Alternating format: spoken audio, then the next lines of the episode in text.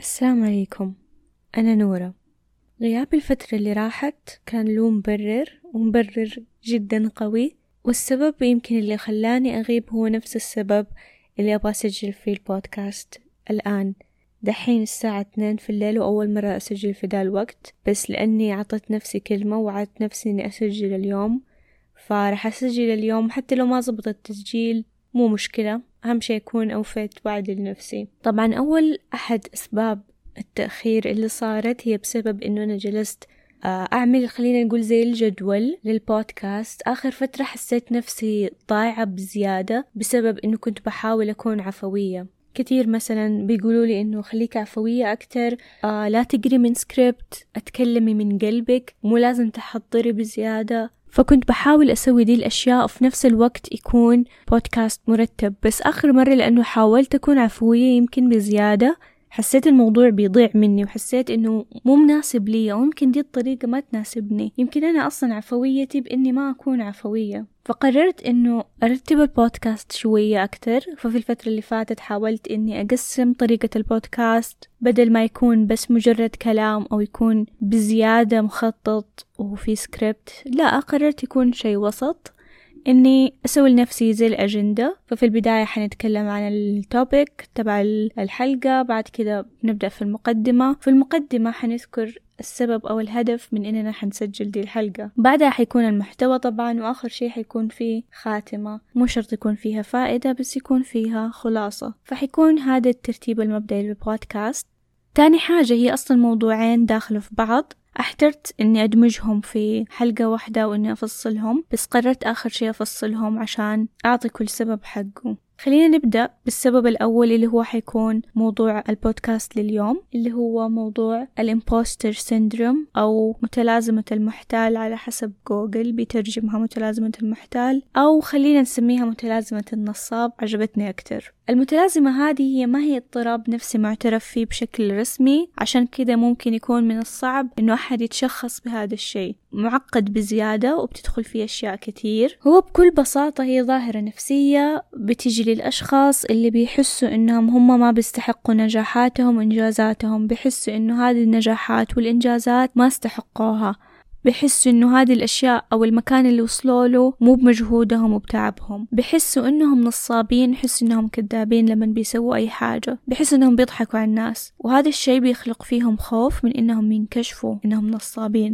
مع إنهم مو نصابين، بس فيهم ده الإحساس، إحساس إنه أنا أصلا ما أعرف إيش جالسة أسوي، أنا أصلا ما أعرف أشتغل، أنا جالسة أضحك على الناس والناس مصدقتني. فآخر فترة كنت بمر في هذه المرحلة، إنه كأنه عقلي جالس يحاربني نوعا ما، إنه أنا ما ينفع أكمل في البودكاست، إنه لازم أنا أكون خبيرة في مجال معين عشان أتكلم في البودكاست، عشان ممكن أنا أنصح نصيحة أو أقول كلمة وأحد يلتزم بدي النصيحة وينفذ هذه النصيحة، وفي النهاية أنا يعني ماني شخص متخصص. فكان بيجيني ده الإحساس، ولما كنت بجلس براجع مع نفسي بحس إنه ده الإحساس قد جاني قبل كده، ما هو إحساس غريب. يعني مثلا أقرب مثال هو موضوع التعامل مع الناس. أنا كنت دائما أشوف نفسي إني أنا جدا خجولة وما أعرف أتعامل مع الأشخاص، فدائما يجيني ده الإحساس، وده الإحساس بيمنعني إن أنا أتواصل مع الناس. بحس إنه لا نوري، أنت خجولة، خليكي ساكتة، لا تكلمي، لا تسلمي، خليهم هم يجوا عشان أنت خجولة، لا تبادري عشان أنت خجولة، أنت تستحي، لا تتعرفي على أحد. كنت دائما أقول ده الكلام لنفسي لأن ما صدقته فعلا، وصرت انطويت على نفسي. بس يمكن في آخر فترة بدون لا أحس بدأت أخرج من دي المنطقة، ولاحظت إنه لا، أنا بالعكس أنا اجتماعية وأحب الناس وأحب أهرج مع الناس، وجدا جريئة، أبدا ما أستحي من الناس. بس ليش كنت أحس بدا الإحساس؟ ليش كنت أحس بأنه أنا ما أعرف، أو إن أنا خجولة، أو إن انطوائية؟ طبعا ما في شيء غلط إن الإنسان يكون انطوائي، أنا بالعكس ما زال فيه جزئين، جزء انطوائي وجزء اجتماعي. بس من قبل كنت أشوف نفسي جدا منغلقة بالزيادة على نفسي، فكنت مستغربة ليش أنا كنت أشوف نفسي خجولة، مع أنه أنا لما بتعامل مع الناس وبتكلم معهم أبدا ماني خجولة، وبالعكس بتكلم ومرة اجتماعية.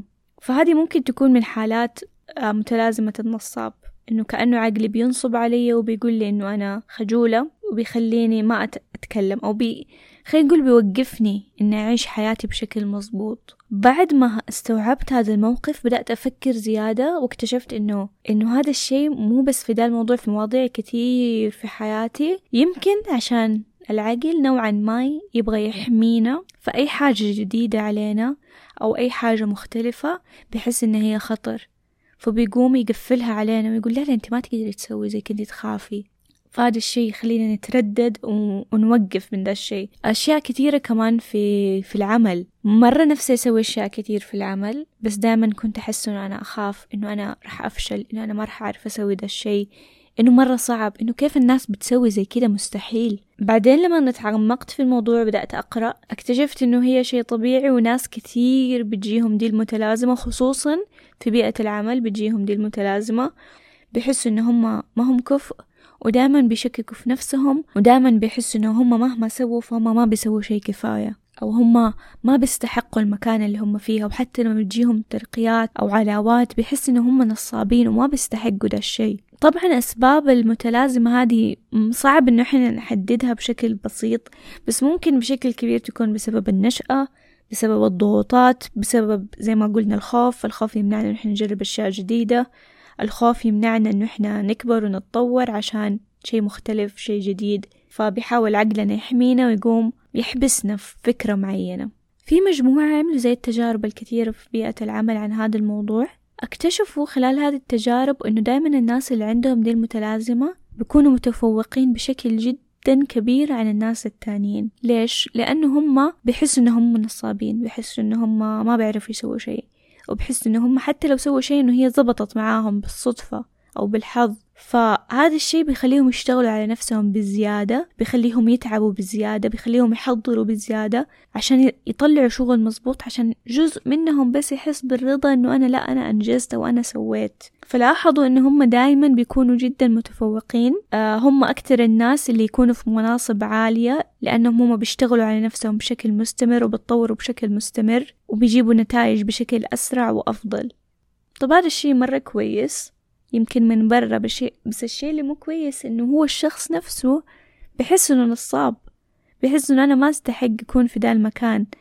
لما احد بيمدحه بحس انه انا ما استحق هذا المديح، ليش انت بتمدحني؟ بحس انه ما يستحق الحب، ما يستحق الدعم، وده الشيء يكون جدا صعب على الشخص. انه انا عندي دعم وعندي حب وعندي ناس بتشجعني وناس بتدعمني، بس انا من جوا بحس انه انا نصابة وما استاهل ده الشيء. زي ما قلت لكم أنا لاحظت نفسي أنه بشكل لا إرادي أتغلبت على بعض النقاط في هذه المتلازمة، يعني في نقاط بسيطة، بس أحس إن كأني اكتشفت اللغز. عارفين، حسيت إنه أنا ما كنت عارفة ليش بيصير معايا كده، وكشفت اللغز، فأحس إنه أوكي دام أنا عرفت الطريقة الباقي حيكون نوعا ما سهل. أنا كشفت على نفسي الطريق، كل اللي علي إني أكمل لين ما أوصل. أنا عرفت الطريق، عرفت السبب، عرفت ليش بيصير كده، وعرفت إنه هذه خدعة يمكن من مخي عشان يمنعني إني أكبر وإني أتطور، وإنه في فرق بين الخوف الطبيعي وبين الخوف الهستيري اللي بزيادة، اللي ما هو منطقي.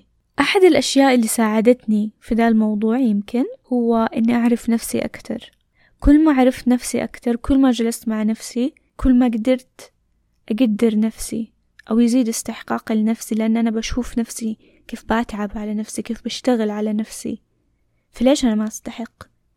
إلا أستحق. ممكن عن طريق الكتابة، عن طريق تسجيل صوت، يختلف من شخص لشخص كيف ممكن إنه هو يقدر يفضفض. ممكن أتكلم مع صديق أثق فيه وأفضفض، وهذا مع الفضفضة حقدر إني أكتشف نفسي أكتر، أخف على نفسي شوية، أحن عليها شوية. لا يكلف الله نفسا إلا وسعها، ليش أكلف نفسي فوق طاقتها؟ ليش أتعب نفسي زيادة عن اللزوم وأهلك نفسي؟ تاني حاجة إني أتصالح مع الغلط وأشوف إنه هو جزء طبيعي مني كإنسانة. طبيعي رح أغلط ورح أكمل، وكل الناس بتغلط حتى لو أنا ما كنت بشوف أغلاطهم، حتى لو ما كانوا بيبينوا أغلاطهم هم بيغلطوا. أشوف الغلط كفرصة إنه أوكي أكون حريصة أكتر. كمان حاجة تانية هي إني أنا أشوف إنجازاتي، ممكن أكتب إنجازاتي حتى لو كانت أشياء بسيطة، أسجلها في مكان ما إنه أنا سويت كذا، سويت مشروع معين، مثلا سويت برزنتيشن وكان مرة ناجح، سويت معروف لأحد، أيا كان الإنجاز صغير أو كبير. أسجل كل إنجازاتي عشان أعرف إنه أنا إنسانة بستحق المكان اللي أنا فيه. لما أحد بيمدحني، لما أحد بيشجعني، بستقبل هذا التشجيع وهذا الدعم وهذا الحب لأن أستحقه. بعد كده كمان من الأشياء اللي جدا جدا جدا ساعدتني موضوع التجربة، إن أنا أجرب. خايفة من شيء أجربه، أدف نفسي برا منطقة الراحة، مو أخرج منها، أدف نفسي. يعني في البداية أجبر نفسي شوية أني أطلع من منطقة الراحة عشان أقدر أن أنا أتحدى نفسي. زي ما قلت حيكون مرة يخوف وعقلي حيحاول أن يضحك علي، بس لازم أجرب، لازم أخرج، أجرب الأشياء اللي أنا خايفة منها، أجرب الأشياء اللي بتشككني في نفسي وفي قدراتي. أتقبل إنه أنا لما بجرب راح أغلط وراح أكمل وراح أغلط، ممكن إنه أنا أخذ وقت أطول من غيري، وهذا شيء طبيعي لأنه قدرات الناس تختلف من شخص لشخص. تاني حاجة موضوع البيئة، هذا شيء صعب إنه إحنا نتحكم فيه، لكن كل ما كان موجود كل ما يكون أفضل.